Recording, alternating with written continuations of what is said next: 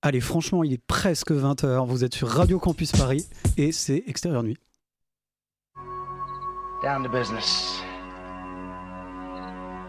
I got my wild cherry diet Pepsi, and uh, I got my blackjack gum here, and I got that feeling. Mm, yeah, that familiar feeling that something rank is going down out there. Oui, non, non, vous vous trompez pas, il s'agit bien d'une apostrophe. Hein. Voilà, je m'adresse à vous, chers spectateurs. Don't ever feed him after midnight. She's alive! Alive! ready to party. I'm sorry, Dave. I'm afraid I can't do that. I'm a man. Well, nobody's perfect.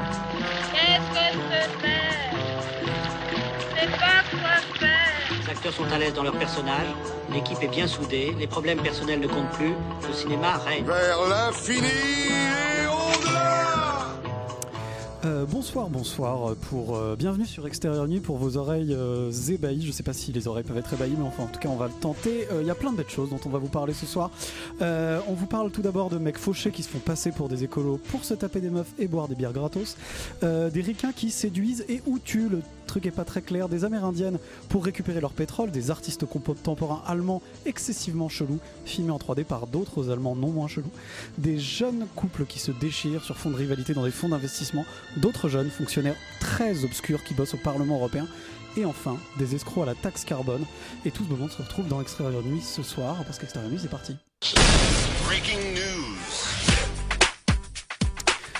Bonsoir Yuri, Bonsoir Elisabeth. tu...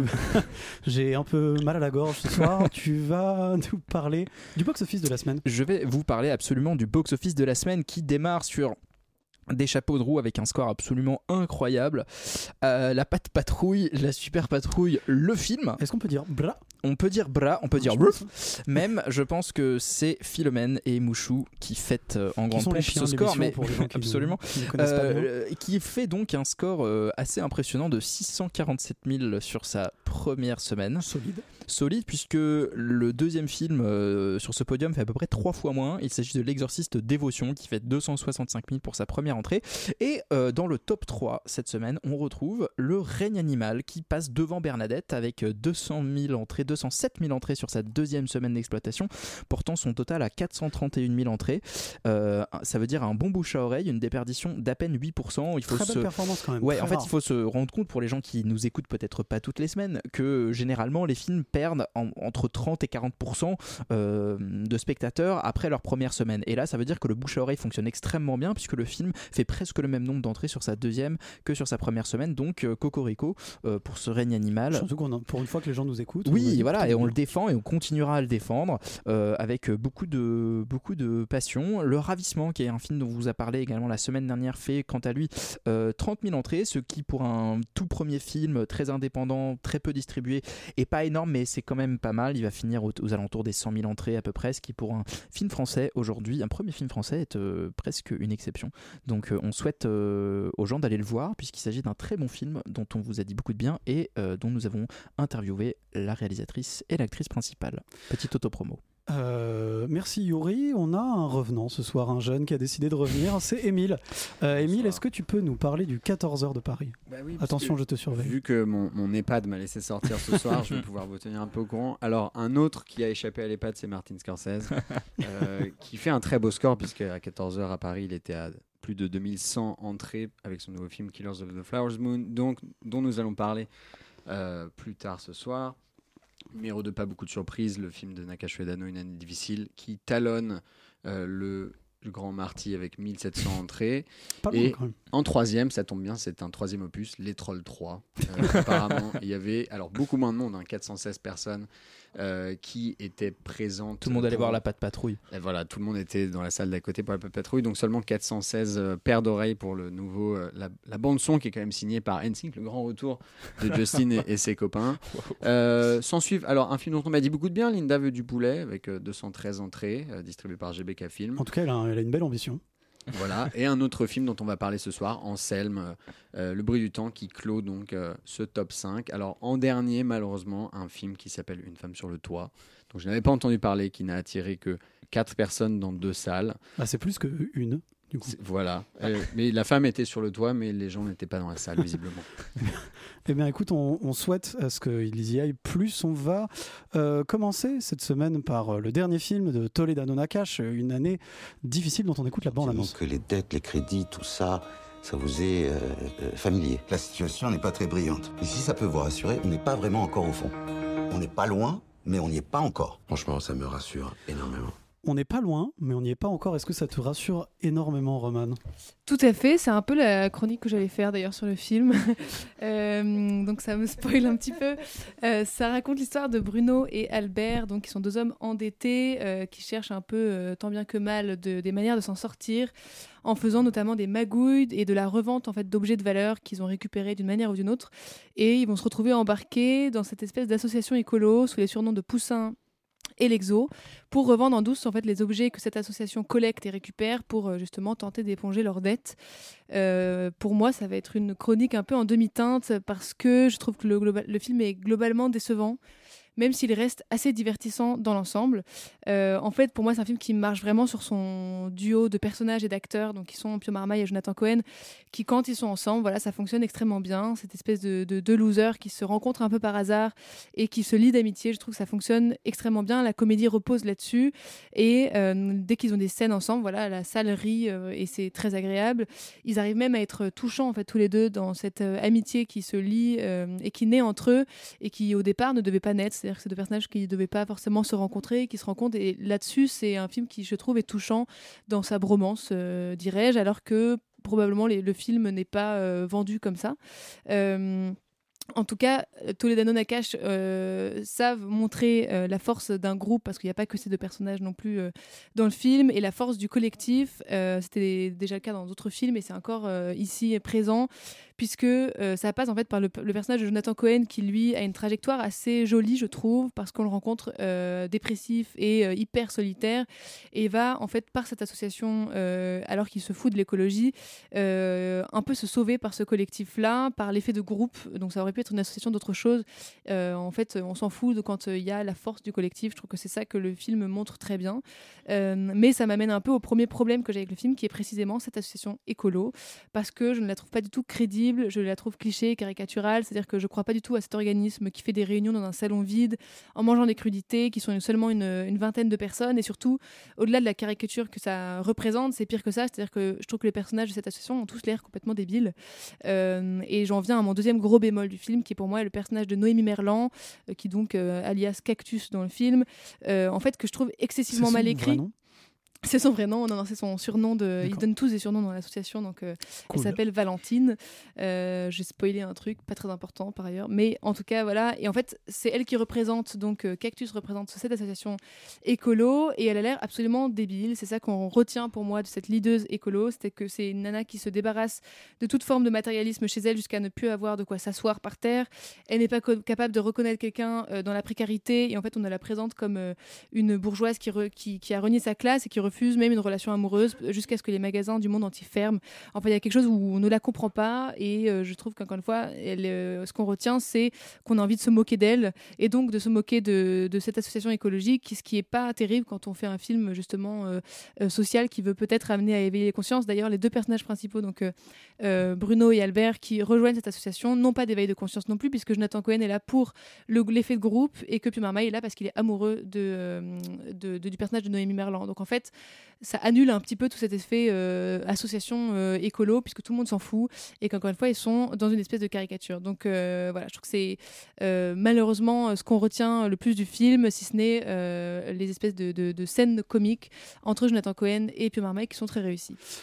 Euh, donc un début en demi-teinte pour Roman et cette année difficile. Solal, tu as passé un moment facile ou difficile devant ce film? Euh, j'ai passé un moment euh, qui a bien commencé. Disons que les, les quelques premières minutes du film, je les trouve assez formidables. C'est-à-dire que pour, pour essayer de décrire un peu ce qui se passe lorsque les lumières s'éteignent, on a euh, une espèce de su- Déjà. Déjà. Le logo de Gaumont. Et ensuite, on a, euh, il me semble, euh, François Hollande. Euh, qui, euh, qui dit que l'année 2012 était une année difficile. Et en fait, il y a une succession de tous Qui les aurait pu croire que François Hollande soit un personnage de cinéma Il l'a été à maintes reprises et le sera encore, je pense.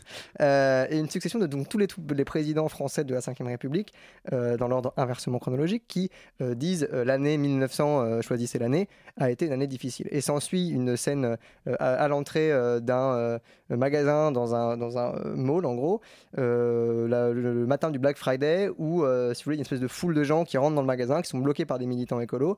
Euh, parmi ces gens, donc, il y a Pio Marmaille qui vient parce qu'il doit acheter une télé pour euh, visiblement rembourser ses dettes, parce qu'il va la revendre derrière beaucoup plus cher. Et, et Noémie Merlan, c'est une espèce de première rencontre où ils, se, où ils se rencontrent pas vraiment, et en fait, ils sont liés par ce moment-là. Et derrière, il y a donc l'invasion du magasin par les clients sur fond de une valse Hamilton de Jacques Brel. Subtil. Pardon. Je, Ce qui n'est pas d'une, folle au ralenti, ce qui est pas d'une folle euh, subtilité, mais qui a le mérite d'avoir pour le moment un message plutôt euh, avec lequel je suis plutôt d'accord sur l'absurdité euh, du capitalisme à ce niveau-là de de, de, de, de profit. Bref, mais en fait ça, ça dure à peu près deux minutes. Et, euh, et ensuite, on part dans un espèce de truc un peu bizarre où euh, les personnages sont à peu près tous plus débiles les uns que les autres et dans lequel les relations ne fonctionnent juste pas parce que juste, euh, je sais pas euh, comment expliquer ça sans spoiler exactement, mais c'est-à-dire que le, le monde tel que le, le dépeigne euh, Toledano et Nakash n'est pas celui dans lequel nous vivons. quoi. C'est un peu un monde dans lequel tout le monde est, est- est beau et gentil et tout le monde est content et, C'est la il y a- grande réconciliation de tout le monde. de ouais, il n'y a pas de problème. En fait, si, il y, a- il y a des problèmes. Et, et donc, je ne suis pas d'accord avec leur vision du monde.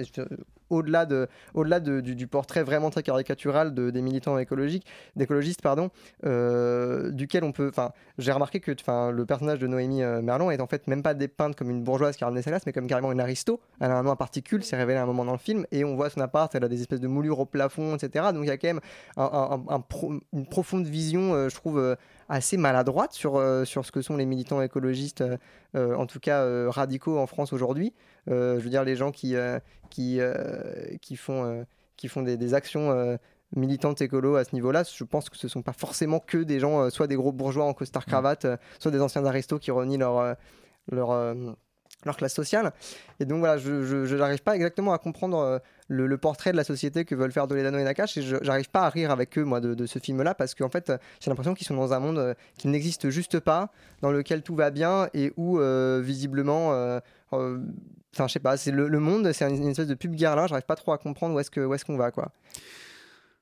Euh, toi, Yuri, où est-ce que tu vas Est-ce que tu penses que c'est un monde dans lequel euh, tu peux. Je sais plus ce que disait Solal, du coup, j'ai pas réussi ma transition. Non, alors moi, je, encore, alors, comment dire, je vais pour euh, les pour les besoins du débat être encore plus sévère, parce que comme ça, il y a un peu plus de, il y a un peu, il y a un peu d'action, il y a un peu d'enjeu, et comme ça, Manon aura la, aura la tâche difficile de défendre le film, dans le sens où je trouve que, effectivement, le film est extrêmement maladroit, si ce n'est particulièrement cynique en fait dans dans son projet, je sens en fait pour moi un manque cruel de sincérité de la part de euh, Toledano et Nakash que j'ai toujours défendu euh, jusqu'à présent même euh, dans cette émission, notamment parce que je trouve qu'ils arrivent toujours très bien à, mêler des sujets mm, un peu sociaux et en même temps une sorte justement de, vision certes idéaliste du monde où tout le monde, euh, tout le monde est ami, mais où en fait la violence des rapports humains n'est jamais niée. Et en fait, là, elle l'est totalement. Et, en- et notamment, je sens qu'une espèce de, Quand je dis de non-sincérité, c'est que. Ah, l'écologie, c'est dans l'air du temps, faut bien qu'on en parle, mais on sait pas trop comment en donc qu'est-ce qu'on va faire? On va en parler comme en fait on en parle sur BFM TV, quoi. C'est-à-dire que c'est des, c'est des gens complètement décérébrés qui crient, qui, qui, sont, qui sont débiles, qui sont tous blancs, riches, euh, euh, qui ont des vélos électriques, euh, qui portent des Véjas. Et en fait, même dans la représentation de la différence de milieu de ces gens-là, et ben en fait, Jonathan Cohen et, Pio Marmaille, bah, leurs problèmes d'argent, ils sont quand même très fictifs, ils sont jamais vraiment incarnés.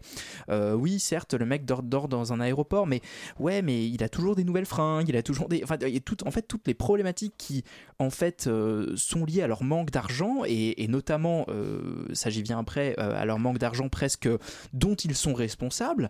euh, bah, c'est jamais incarné et en fait, finalement, oui, c'est un peu une péripétie comme une autre. Sauf que quand tu en fais le cœur de ton film Et le cœur de ton opposition, c'est un problème, et notamment c'est un problème parce que le film défend quand même la thèse que les pauvres sont pauvres parce que bah, ils sont un peu cons, ils savent pas ce que c'est que la, différence entre une charge et un revenu quoi. Il y a quand même une scène à la fin du film où Mathieu Amalric explique à une euh, à une un- à, une assemblée d'aides-soignantes et d'infirmières euh, comment en fait euh, une charge et un revenu ce n'est pas la même chose. Et elles font oh comme ça.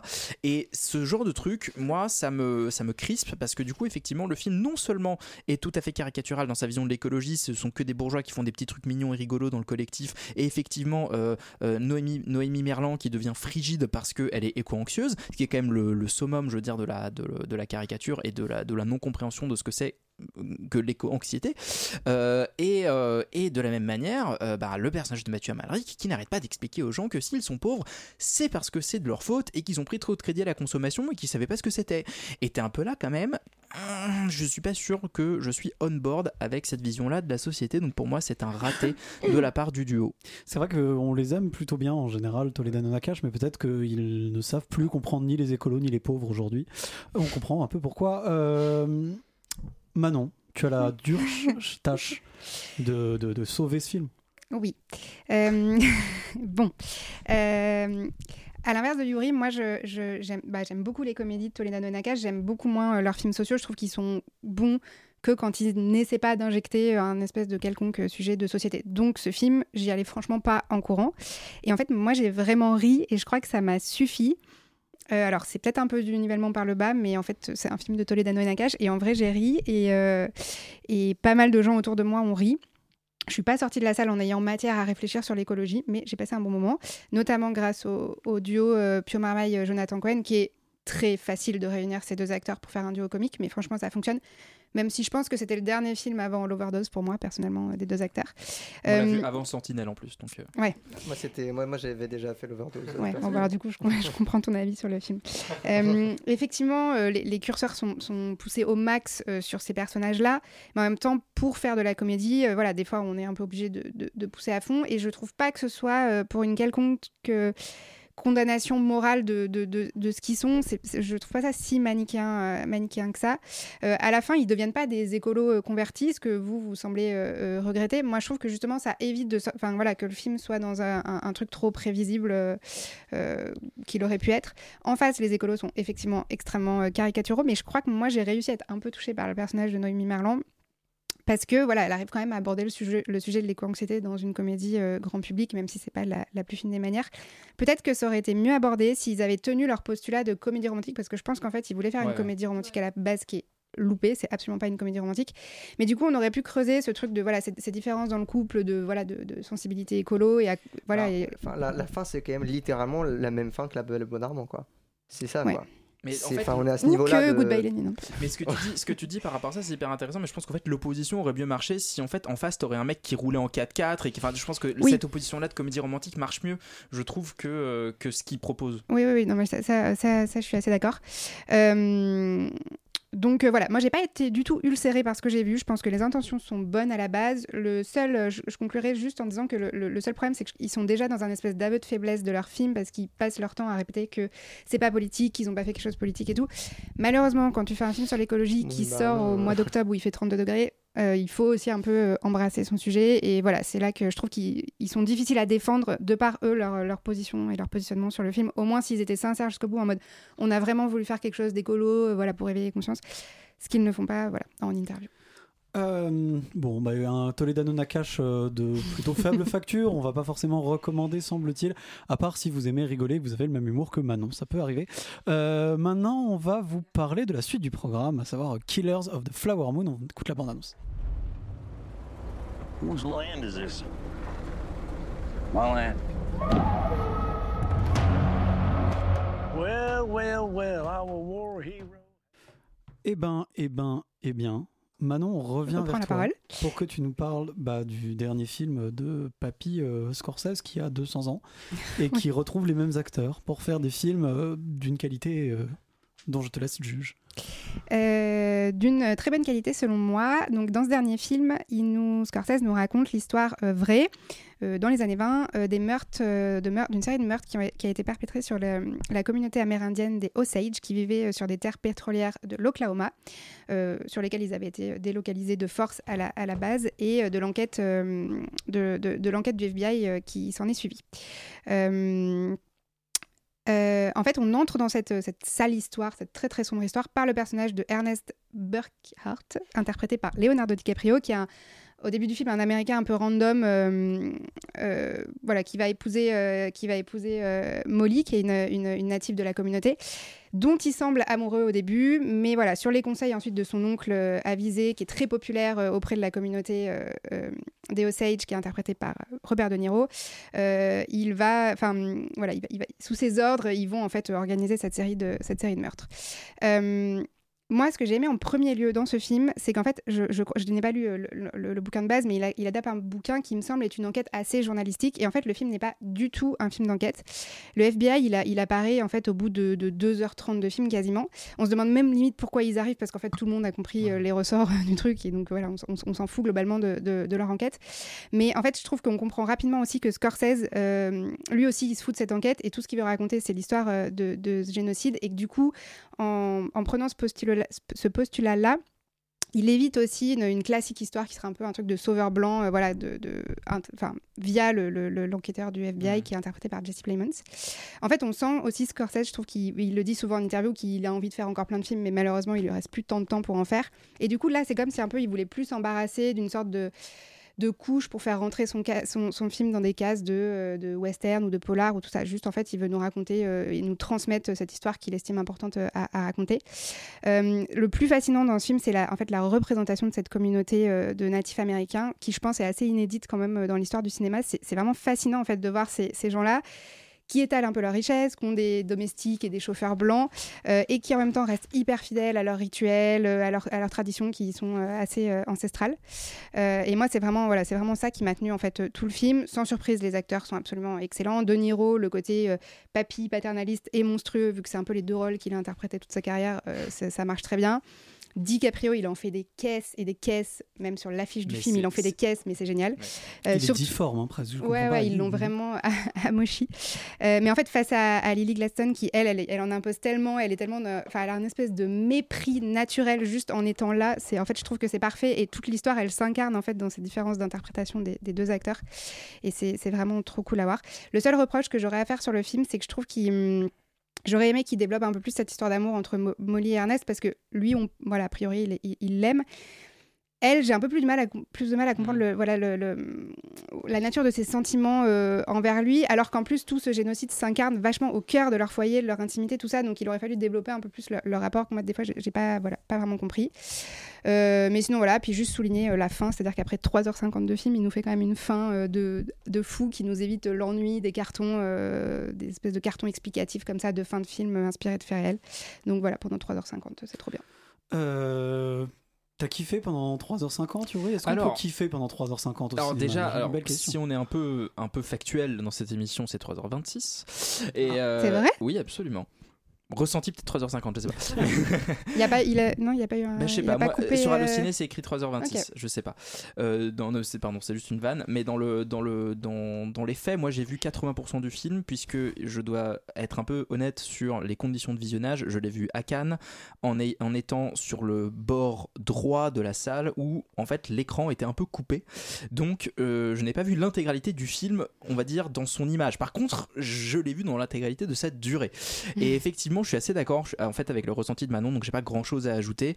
Euh, je trouve qu'en fait c'est intéressant parce que Scorsese euh, continue en fait à, il poursuit quelque part de manière très consciente son œuvre de cinéaste, mais je le, enfin vraiment au sens de c'est un corpus d'œuvres qu'il euh, poursuit et notamment sur le mythe de la fondation de l'Amérique qui qui est une thématique qu'il a toujours traversée, euh, que ce soit à travers ses films de gangsters, que ce soit à travers euh, ses films comme Gangs of New York ou en fait ce genre de films.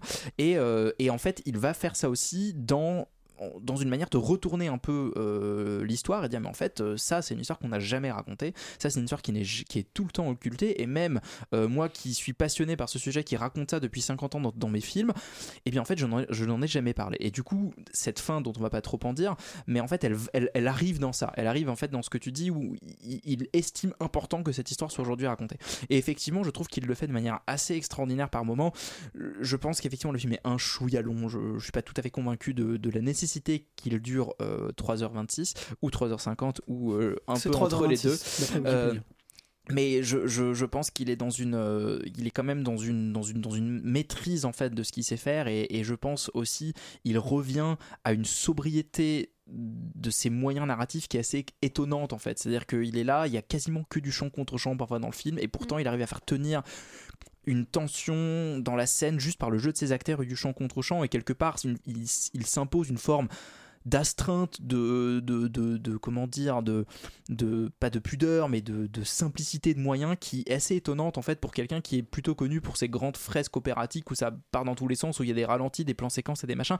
Et là c'est quasiment l'inverse pour un récit qui lui est tentaculaire et opératique et fou. Donc en fait, il y a comme ça une, une sorte de cohérence et en même temps de réinvention de, de son propre cinéma dans ce film qui est très intéressante, enfin qui s'ajoute en fait à tout ce que tu dis Manon sur l'intérêt pur en fait de, de regarder cette histoire, de, de voir à quel point elle te met mal à l'aise dans, dans, cette durée, en plus dans cette répétitivité, dont on va tuer des gens et on va les retuer, et en fait on les tue de manière très sale, sur la relation qu'ils ont entre eux, et je, je suis assez d'accord avec toi du point de vue du personnage de Lily Gladstone, c'est pas tout à fait clair, mais il y a quand même un échange d'intérêts entre les deux, c'est-à-dire que elle ne peut pas accéder à sa fortune plus ou moins tant qu'elle n'est pas maquillée avec un blanc. Donc il y a un truc qui est très bizarre là-dedans aussi. Et du coup, en fait, le fait d'avoir un mari euh, blanc bah, lui permet aussi de jouir de, sa fortune, mais permet également au mari d'avoir accès à, la fortune de sa femme.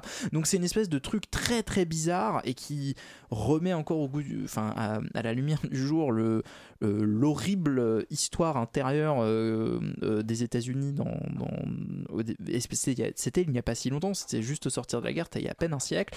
Donc euh, c'est quand même un il y a, il y a un- il y a un délire quand même assez chelou qui fride, qui frise, qui frôle le nazisme parfois quand même dans dans la vision du monde euh, qu'ont ces gens-là.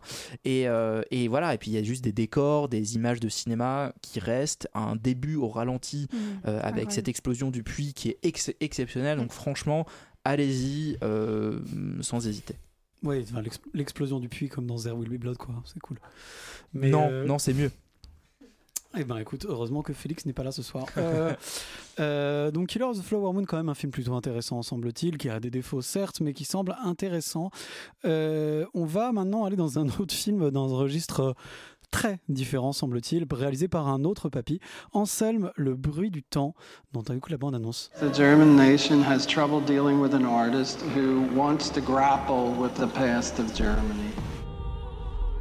Without the help of architects or engineers, Kiefer and his assistants have turned this 200 acre site into one of the most dazzling, jaw dropping works. Wim, Verden, Wim Wenders a 400 ans et il fait des documentaires en 3D maintenant euh, parce que je sais pas, il aime bien ou je sais Il pas en a trop. déjà fait avant. Il a déjà Ouais. fait d'autres documentaires Bah en 3D. oui, il a fait le Pina, c'était en 3D, ouais. Et le pape, c'était pas en 3D Ah, je sais pas. Je ne m'intéresse pas du tout assez à son, à son actualité, c'est très mal de ma part. Euh, mais Yuri, toi, tu as vu ce film? Euh, Oui. Eh ben oui, c'est un documentaire sur l'œuvre et la vie de Anselm Kiefer. Anselm Kiefer, c'est un des plus importants artistes contemporains euh, dans le monde. Il se trouve qu'il est allemand, que Wim Wenders est allemand, et il se trouve que euh, les deux euh, euh, se connaissent et du coup ce Ils bon sont nés la même année. sont nés la même année, 1945. Et, et c'est donc pour cela que ce cher Wim a décidé de réaliser un film sur son pote artiste, par ailleurs très très riche. Euh, parce que les œuvres d'Anselm Kiefer, c'est juste pour vous donner un peu l'importance euh, de ce type-là, se vendent à des millions euh, d'euros ou de dollars sur le marché de l'art. C'est une œuvre monumentale en fait, celle de Kiefer, et du coup qui repose beaucoup sur l'installation, qui repose beaucoup sur la scénographie et du coup sur l'espace.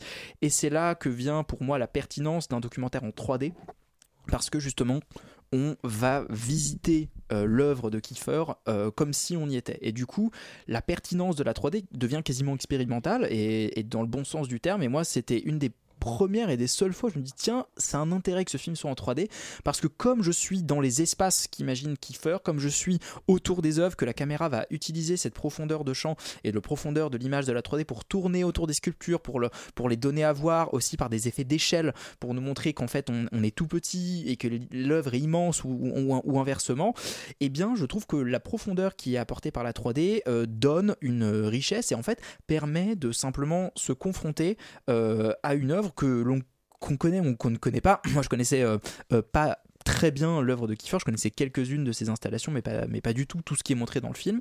Et aussi euh, il va et ça c'est peut-être un peu le point faible à mon sens, lier ça à des éléments biographiques. Et en fait je pense que il n'arrive pas vraiment à choisir entre le documentaire didactique, biographique, où on va raconter la vie du mec, machin, etc. Et euh, le documentaire purement sensoriel et esthétique de, ben, en fait, euh, je vais te faire visiter non seulement les œuvres, mais la manière dont elles sont fabriquées. Il y a des séquences folles dans l'atelier de Kiefer, qui est un hangar, un entrepôt euh, dans la banlieue parisienne, mais euh, qui, où il a des... Parisienne Ouais, ouais. Il a des... Il se déplace en vélo dedans, oui, en fait, tellement il se c'est dé- grand. c'est- ouais, et en fait, c'est des couloirs et des couloirs et des couloirs d'œuvres, et lui, en fait, il, se- il se déplace dedans en vélo, et c'est extraordinaire. Ça, c'est des images que je Mm. trouve incroyables. Et puis vient un peu la kitschouillerie de Wim Wenders qui va nous montrer la vie d'Antoine Kiefer à travers des trucs joués, donc avec un acteur qui le joue. Et alors ça, c'est une faute de goût à mon sens assez monumentale. Et mais comme tout souvent pour moi dans ces films, je suis désolé, euh, j'ai un peu de mal avec euh, avec ce cinéaste. Mais voilà, quand quand il me fait ressentir l'œuvre de Kiefer avec le cinéma et avec la liberté que lui donne la 3D euh, pour faire ça, moi je trouve ça génial.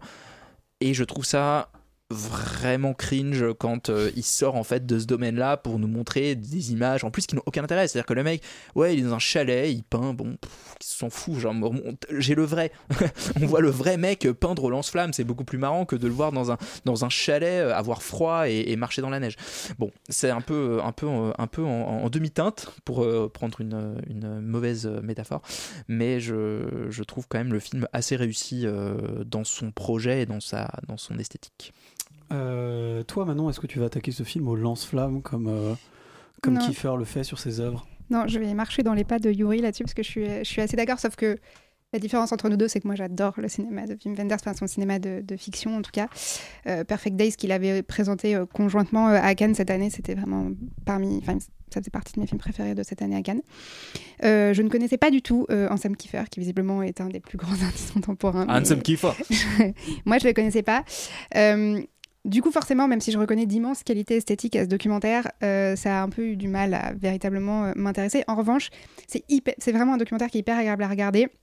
Je trouve, non, pas pour euh, enfin, ce qu'il nous raconte, mais pour les, les sensations qu'il qui procure, en fait. On est vraiment, vraiment comme dans une visite guidée, quoi. Il y a un truc vraiment comme si on était dans un labyrinthe, on est dans les méandres de l'architecture, dans la peinture, tout ça. La 3D, ça accentue énormément euh, cette, cette sensation euh, dans le, le- le bon sens du terme. Et voilà, t'es presque dans un état second. Surtout que je le, sous-titre du film, c'est- ouais, Le c'est ça, bruit c'est du le temps. bruit du temps. Et en fait, c'est j'ai le souvenir moi d'un film extrêmement silencieux, quoi, où ça parle peu, où c'est c'est très contemplatif. C'est et je trouve qu'aussi en ce sens, ça s'inscrit assez bien dans le, le- le cinéma de fiction de Wim Wenders, qui est vraiment un cinéma comme ça, de la, de la déambulation tout le temps et très de la contemplation. Euh, ce qui est assez étonnant, c'est qu'ils ils se connaissent visiblement bien. Je pense qu'il a donné un accès euh, à Wim Wenders assez privilégié à son œuvre, à tout ça. Euh, et en même temps, je trouve qu'il y a quelque chose de tellement froid dans ce personnage, presque, ouais, presque un peu antipathique, que du coup, ça crée un espèce d'énorme mur, je trouve, entre nous et lui. C'est voilà, même il me semble qu'il donne jamais vraiment accès à, à son acte de peinture. Enfin, c'est voilà, à la fois on voit énormément de choses de lui et à la fois je trouve qu'il manque des gros. euh, des gros pans et des voilà il n'est pas assez généreux lui euh, euh, Ansem Kiefer dans ce qu'il donne et du coup ça, ça, ça met une distance alors que l'immersion physique dans le, le film est euh, totale Euh, voilà Eh ben d'accord, donc tu fais plutôt, tu fais plutôt partie des gens qui, euh, qui apprécient ce film. Je, je ne m'attendais pas à ça, mais tant mieux. Euh, toujours est-il que oui, Wim Wenders fait un, créer un peu la surprise avec ce truc, euh, semble-t-il, intéressant. Euh, maintenant, on va vous parler d'un film qui va pas du tout chercher dans l'immensité, on va plutôt regarder ça sur son écran Netflix, c'est Fair Play de Chloé Daumont, dont vous écoute la bande-annonce. How did I get so lucky? Are you talking about me? Or your job? Okay, hey, sorry. You getting married? We're getting married. I wish we could tell the whole world. We're gonna have to tell him sooner.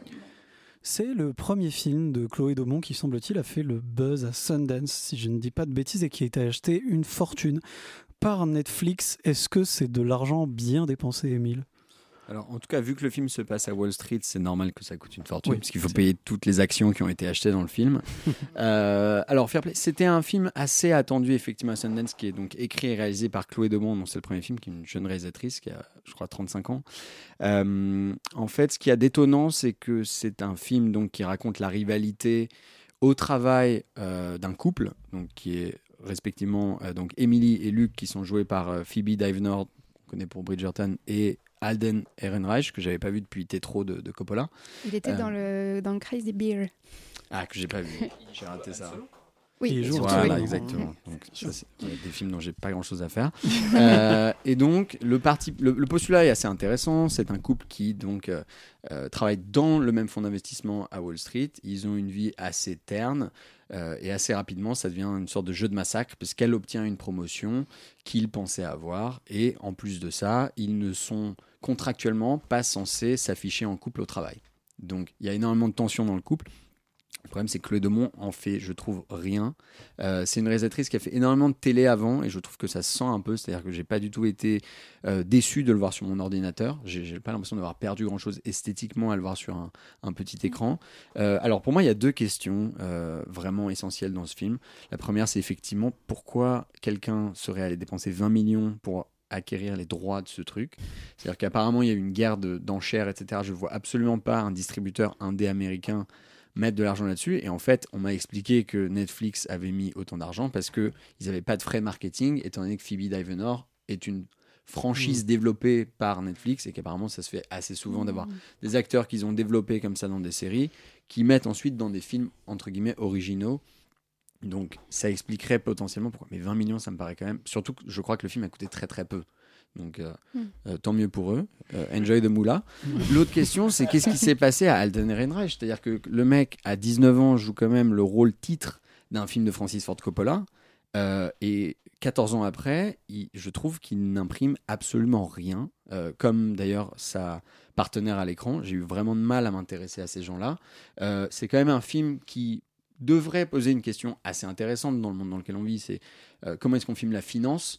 On a quand même droit à des gros plans sur des conversations Slack qui est quand même le degré zéro du cinéma. Il y a des scènes de, de désir filmées sans désir.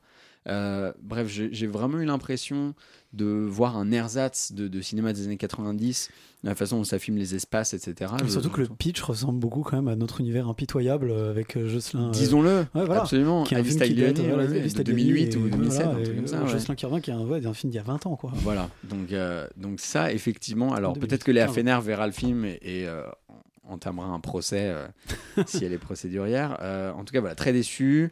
À sauver peut-être Eddie Marsan dans un rôle secondaire, dans le rôle du patron du fonds d'investissement, qui est comme d'habitude euh, très très bon, mais qu'on voit à peu près 7 minutes, je pense, dans le film. Euh, mais c'est quand même un film où on règle ses conflits en hurlant, euh, ce qui est peut-être ce qui se passe à Wall Street, mais c'est pas ce qui se passe au cinéma en général. Oui, ça se dépend. Il y a dans le cinéma français euh, beaucoup plus que dans le cinéma américain. Euh, Manon, toi aussi, tu as vu le film. Euh, Qu'en as-tu pensé?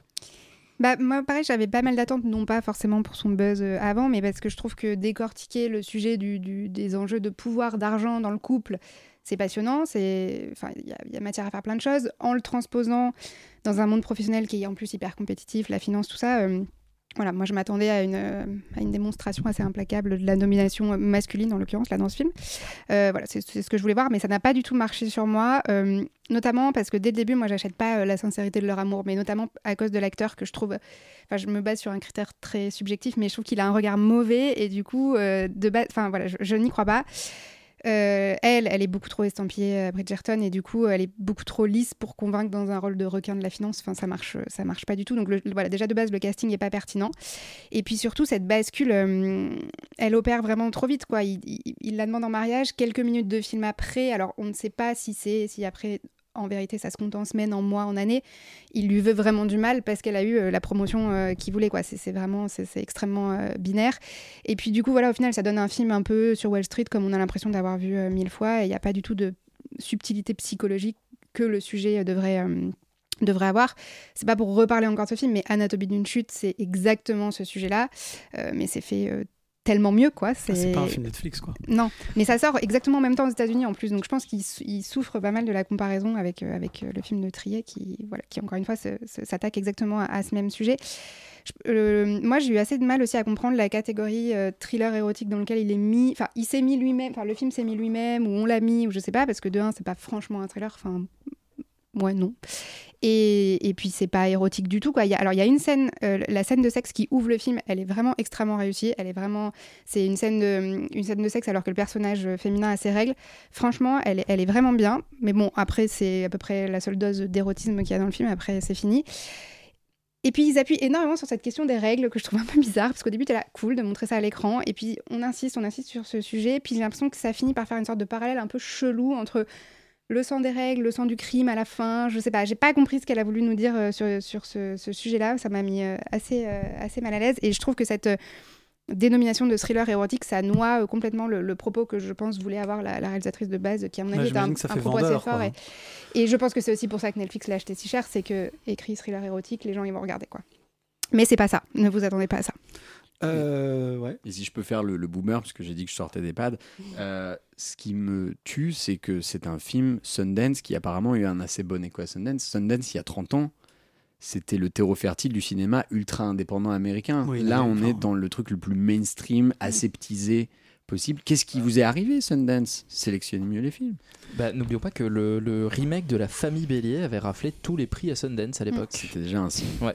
Comme quoi, peut-être que le cinéma indépendant américain de très haut niveau, c'est un remake d'une comédie française un peu pas ouf. Mais on nous envie notre cinéma C'est ça que j'ai envie de dire. Faut croire qu'ils nous envient notre cinéma, c'est bien les seuls. Euh, en tout cas, Fairplay, on se demande ce que ça fout sur Netflix et on se demande ce que ça fout quand on dans, dans les thrillers érotiques et on se demande pourquoi on va aller le voir. Euh, du coup, je vous laisserai répondre vous-même à vos questions, mais si vous avez bien écouté nos chroniqueurs, je pense que vous avez déjà la réponse. On va vous parler de quelque chose qui, euh, moi, me plaît beaucoup plus. On va passer maintenant aux séries avec la saison 3 de Parlement euh, de la série de Noé Nebré dont on écoute la bande-annonce. Bon, allez. I'm a journalist. If there's no drama, I should provoke it, like a playwright. Absolutely not. T'es viré. T'es un perdant, Samuel. Tu crois qu'on veut quelqu'un comme toi dans notre équipe? Euh, J'ai envie de te rétorquer la question. Euh, Solal, t'es un perdant. Est-ce que tu crois qu'on veut quelqu'un comme toi dans notre équipe? Mais bien sûr que non, on t'aime, Solal, évidemment. On t'aime d'autant plus que tu as tenu absolument à nous parler de cette saison 3 de Parlement, euh, qui est, pour ma part, je trouve une très bonne série, mais euh, j'ai envie d'avoir ton avis sur cette saison 3. Ben, avec grand plaisir, je vais te le donner. Non, mais effectivement, je, je suis, je suis étonné de voir qu'à une époque où visiblement Sundance euh, récompense des films qui ont l'air euh, pas top top, et ben, France Télé ben, fait des super séries quoi. Alors, France Télé Slash en plus. France Télé Slash, pour être tout à fait précis. Non, non, eh ben, écoute, euh, la saison 3 de Parlement, j'avais un petit peu peur de cette saison 3 qui, je pensais, à- pouvait être- potentiellement être celle de trop et qui ne l'a pas été du tout, en tout cas à mon sens. Justement, je trouve que c'est une série, euh, pour recontextualiser un peu, donc du coup on suit toujours le personnage de, de, de Samy, qui est du coup devenu conseiller politique et qui n'est plus euh, le jeune euh, Samy arriviste débutant qui s'en sortait pas. Et euh, il, il vit parfaitement sa relation avec... Il est conseiller politique au Parlement au européen. Parlement quand même. européen, toujours. Très clair. Être tout à fait clair. La série s'appelle Parlement, au cas où vous aviez. Voilà. vous Oui, mais ça pas. pourrait être d'autres parlements. Ça pourrait être notre Parlement. Non, mais donc on est toujours au Parlement européen. Et, euh, et donc il, euh, il est toujours en couple avec Rose, qui, euh, après le Brexit, ne peut donc plus siéger au Parlement et donc est devenu journaliste freelance. Et pendant ce temps, Michel, qui était le, député pour lequel Samy travaillait en tant en tant qu'assistant parlementaire, est devenu président du Parlement, alors malgré son incompétence notoire. Donc voilà ce qui se passe. Je trouve qu'il y a une nouvelle fraîcheur dans cette série. C'est-à-dire que euh, là où on a, on a complètement changé de postulat, on n'est plus du tout dans euh, cette espèce de, de, de- de- suivi du personnage de Samy qui était un peu un arriviste qui s'en sortait pas trop, qui avait son truc de- sur le feeling, etc. On est arrivé sur un truc où le personnage est beaucoup, maîtrise beaucoup plus son, son monde et finalement devient un peu l'antagoniste euh, de la première saison, c'est-à-dire qu'il est en train de se transformer en les, les- gens qui lui mettaient des bâtons dans les ronds euh, au début de la série. Et je trouve que c'est une, évolution assez intelligente euh, où on, justement on, on continue d'évoluer, on continue d'aller vers, vers de, de- de- plonger un peu plus dans les ramifications du, du- Parlement, tout en développant complètement un côté hyper burlesque de- de la série. Et je trouve que cet équilibre-là, il est bah, finalement de mieux en mieux dosé. Et il, marche assez bien, c'est-à-dire qu'on on arrive euh, subtilement à parler de, choses qui en fait sont actuelles et sont réelles, euh, notamment du, changement euh, de, la radicalisation pardon, des institutions qui, est doucement abordée en filigrane tout au long de la série, mais sans qu'on en fasse des caisses, en même temps qu'on peut faire des grosses blagues sur, des, jeux de, société, par exemple. Mais, mais, mais voilà, donc moi je suis tout à fait euh, encore client de, de, de Parlement. Je trouve que c'est euh, que c'est une série qui arrive euh, va, à évoluer vers. et j'espère qu'elle aura de, de- de nouvelles saisons. Et plot twist, toi Laurent, qu'est-ce que tu as pensé de la saison 3 de Parlement tu reprends mon rôle, tu reprends mon rôle et tu as Eh pris oui. ma place euh, parce que c'est vrai que oui, par manque de personnel, euh, je vais devoir aussi euh, parler un peu de cette série que j'aime beaucoup hein, déjà à la base. Euh, je trouve que c'est une des séries françaises les plus réussies en réalité, même si clairement c'est slash, c'est un tout petit budget avec des acteurs pas très connus, Xavier Lacaille dans le rôle titre qui est super euh, et, et d'autres euh, en fait que je trouve tous euh, vraiment très réussis. Euh, le, euh, une petite pensée euh, pour le l'acteur qui joue euh, le rôle de, de Seclin euh, qui, est, qui est devenu. Michel euh, Sec- euh, Michel Speclin. Seclin, Michel Speclin, Oui, pardon. qui est- qui est un ancien acteur des Deschiens, Qui est un ancien euh, acteur des qui Deschiens est- qui a l'air. qui est des Champs, d'ailleurs. Qui a l'air extrêmement alcoolique quand même. Ah vraiment, oui, là, vraiment, on a l'impression que ça ne va pas. Au dernier degré, il est sublime. Euh, et, euh, et cette saison 3, c'est vrai, euh, on avait, moi j'avais un peu peur de la redondance. Je suis assez d'accord avec toi. Je m'attendais quand même un peu à ce que ça commence à s'essouffler. Mais je trouve qu'en fait, ils arrivent à, à, creuser le sillon vraiment intelligemment. Euh, C'est-à-dire que on, à la fois, on passe peut-être dans un truc qui est encore plus burlesque qu'avant, avec, des, avec un truc vraiment de plus en plus absurde, avec euh, un, un truc où on se fout de la gueule évidemment de tout ce côté procédurier, euh, plein hyper de, de- de- bureaucratie complètement incompréhensible, où en fait on creuse un peu à la fois ce sillon-là, et en même temps, on arrive à, je trouve, peut-être dans cette saison dire des choses plus intéressantes et, et plus malines et plus euh, plus politiques en fait que ce que, d'accord. que ce que ça faisait dans les deux premières et vraiment c'est c'est un peu surprenant de se dire qu'une série arrive toujours à, à continuer à creuser ouais toujours plus loin là où il allait à la base c'est assez rare en fait Euh, parce que normalement quand même dans une saison comme ça qui repose sur des concepts assez simples on pourrait s'attendre à ce que ça se on pourrait s'attendre à ce que ça se euh, comment dire que ça s'essouffle assez vite. Et, euh, et je trouve pas je trouve ouais vraiment qu'il y a euh, il y a un truc intelligent en fait. Je trouve que en fait je, je dirais même que c'est peut-être pas la série politique dont on a envie en Europe mais c'est la série politique qu'on mérite. C'est à dire qu'il y a un truc ça dépeint vraiment de manière très cruelle et assez drôle et qu'en même temps assez, euh, assez juste et assez doux en fait l'Union européenne et le, caractère complètement insensé qu'est euh, le fonctionnement du Parlement et euh, d'une manière générale les institutions européennes. Bah oui, et mais moi je trouve qui est particulièrement intelligent, c'est qu'en fait ça aurait pu être une série politique très sérieuse, etc. Enfin, on pense notamment, je sais pas, au film de Costa Gavras, Adults in the Room, etc. Ou dans, ce genre de style vraiment très presque documentariste, on essaye de recréer la réalité. Et je trouve qu'en fait, ce qui est intéressant là-dedans, c'est que c'est une série qui arrive à prouver, et justement là c'est là où je trouve que le, film de Toedano Nakash se viendait complètement, c'est qu'on peut justement faire du burlesque et euh, franchement rigoler d'aspects euh, parfois tragiques de la réalité ou même extrêmement complexes euh, de, la réalité des, actualités et de- des institutions humaines. parce que justement, si on, si on, on, s'intéresse en fait au fonctionnement de, comment ces choses-là font- marchent, c'est-à-dire que... oula, je ma phrase à Je crois que je comprends un peu là où tu veux en venir. C'est vraiment rentrer dans, dans, voilà, dans, le, C'est-à-dire- dans- dans le dur de comment le ça fond du fonctionne, sujet quoi. et, et essayer de justement d'avoir une démarche plus pédagogique en fait que justement moqueuse et d'essayer justement d'aller expliquer aux gens et d'expliquer par l'humour et de la je trouve que la pédagogie par l'humour marche vachement bien dans cette série là Et surtout de réussir à le faire avec des personnages qui sont globalement tous un peu médiocres, qui sont tous voire détestables avec des ambitions personnelles un peu tristes, qui font quand même globalement un peu bader, mais on arrive toujours à être bienveillant avec eux et on arrive toujours à se rendre compte que dans le fond on peut aussi avoir des bonnes choses qui viennent des pires intentions et, euh, et que parfois un peu par hasard il y a des trucs qui marchent. Moi je trouve que dans l'ensemble ouais, c'est c'est une série qui est toujours aussi réussie sur le fond et globalement cette, euh, cette troisième saison et même je dirais euh, euh, peut-être un peu moins inattendu, donc peut-être un peu moins drôle, peut-être un peu moins. euh, euh, Bah, disons qu'on commence un peu à s'habituer, je pense, au procédé de la série et que donc on est moins surpris que par la première saison qui était, vra- qui avait- qui Mm. était vraiment un truc de 109. euh, voilà, mais, mais je trouve que cette capacité-là à, à innover, à complètement changer de direction et à transformer ce qu'est le personnage principal et sa fonction dans le récit. je- tout, tout en restant vachement cohérent finalement Ouais. par rapport à, à l'histoire et assez réussi non vraiment on vous engage à regarder toute la série Parlement et en particulier la troisième saison si vous avez vu les deux premières c'est gratuit on aime ça c'est sur France TV slash en plus c'est français incroyable comme quoi ça arrive Euh, on va vous parler d'une autre série française une série Canal Plus celle-là que vous pouvez pas regarder gratuitement sur internet en tout cas pas légalement et qui euh, s'appelle D'argent et de sang qui est comme la dernière série de Xavier Giannoli, Giannoli pardon dont on écoute la bande annonce milliards de dollars. C'est le volume annuel d'argent sale intégré dans l'économie mondiale. Ce qu'il faut savoir, c'est que désormais, les délinquants ont compris qu'il était plus facile d'agir sur les marchés financiers que de braquer une banque.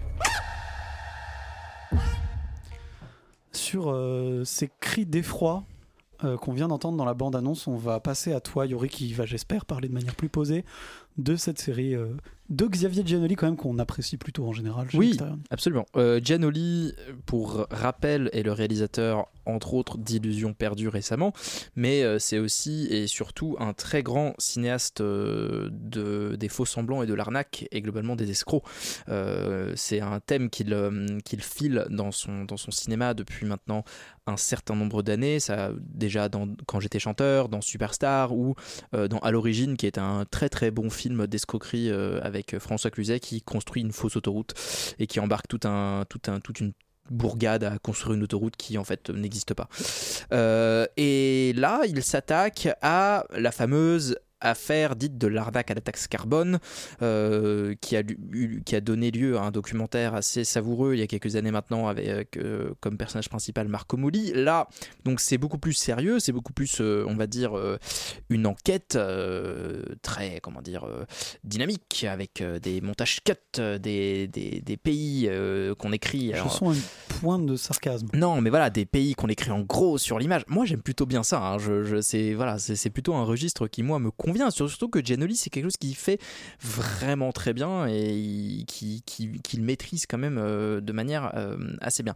Moi, alors pour l'instant, on a vu que les deux premiers épisodes de la série. Je pensais qu'elle n'en comptait que 6 En fait, elle en compte 12 Donc ça, c'est un peu le, le- le- le- peut-être le bémol aussi qu'on pourrait apporter sur le fait que bah on va juger les deux premiers Oui, épisodes on n'a pas- qui on du n'a coup pas la série dans l'ensemble. non voilà. Et qui du coup euh, en fait pour moi euh, euh, est plutôt réussi. Moi je trouve que c'est une très très bonne entrée en matière. C'est une histoire extrêmement compliquée avec et beaucoup de rebondissements beaucoup de termes techniques qu'on ne comprend pas. Et la série arrive assez bien à les incarner, à les rendre didactiques. Euh, c'est une série qui aussi a un, truc pour elle, c'est son casting, et notamment Ramzi Bedia qui joue Marco Mouli, c'est exceptionnel, c'est-à-dire que c'était le meilleur choix de casting possible et, euh, et il le joue mais d'une manière mais qui est hyper savoureuse. Enfin, il y a des répliques euh, géniales où il passe du français à l'anglais, euh, où il dit We are in Belleville ici ou un truc comme ça. Enfin, c'est comme des, phrases que pourrait dire Marco Moli et qui sont et qui sont du coup assez savoureuses.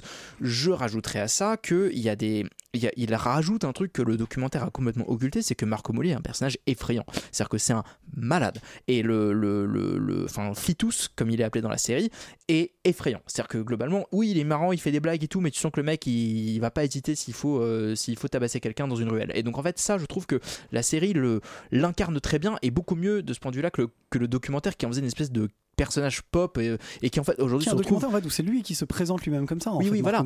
Et qui en fait, il se retrouve dans, aujourd'hui sur le plateau de Hanouna, enfin ce genre de truc euh, qui du coup est un peu bizarre.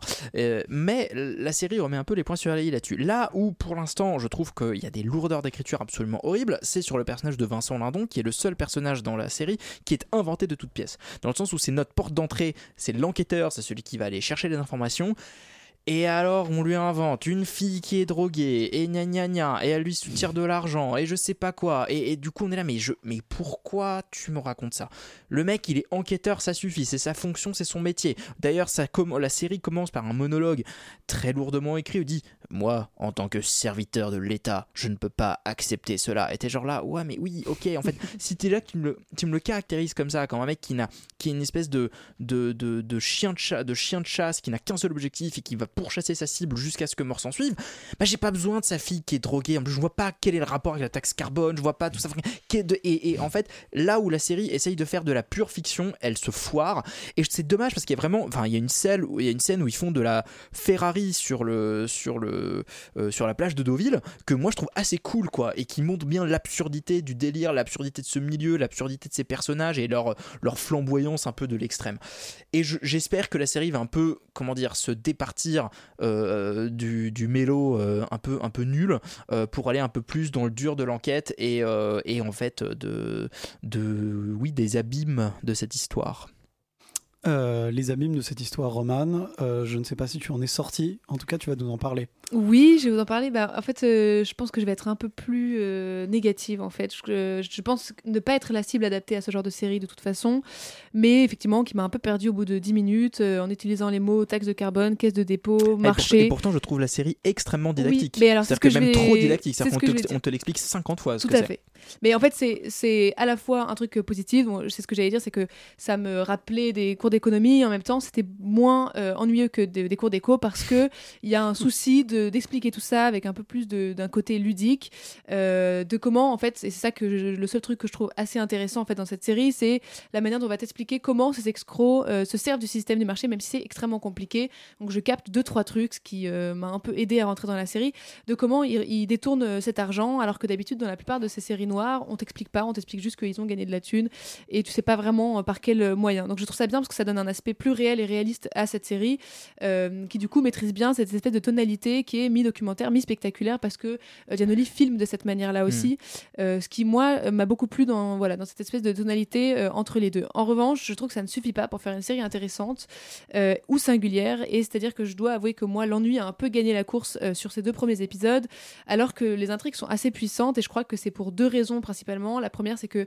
je trouve que les personnages sont absolument pas originaux, voire plutôt classiques dans ce genre de série noire. C'est-à-dire que tu l'as dit, euh, Yuri, Vincent Lindon est euh, l'espèce de caricature de l'enquêteur euh, dur, strict, qui a un problème avec, enfin, qui a des rapports compliqués avec sa fille. Oui, mais c'est le seul qui a inventé. Les autres, Oui, oui, oui, ils sont comme ça dans la vie. C'est-à-dire qu'il y a un fait. truc où. Oui, mais ça, à la limite, je m'en fous un peu dans le sens où moi j'attends une fiction qu'on me fasse de la fiction. Donc, euh, même les, les, les- les personnages en, en eux-mêmes, même si c'est ils sont déjà plus réussis que le personnage de Vincent Lindon qui est vraiment euh, pas bien écrit, euh, le reste, pour le moment, je m'y attache pas euh, tant que ça. Je les trouve pas particulièrement exceptionnels. Il m'a pas fait peur, moi, j'avoue, Ramsey. Presque plus Neil Schneider à la limite. C'est-à-dire que je trouve déjà plus intéressant comme personnage. Mais encore une fois, ça, à la limite, bon, c'est des espèces de défauts de- d'écriture où je trouve que ça pourrait être poussé plus loin.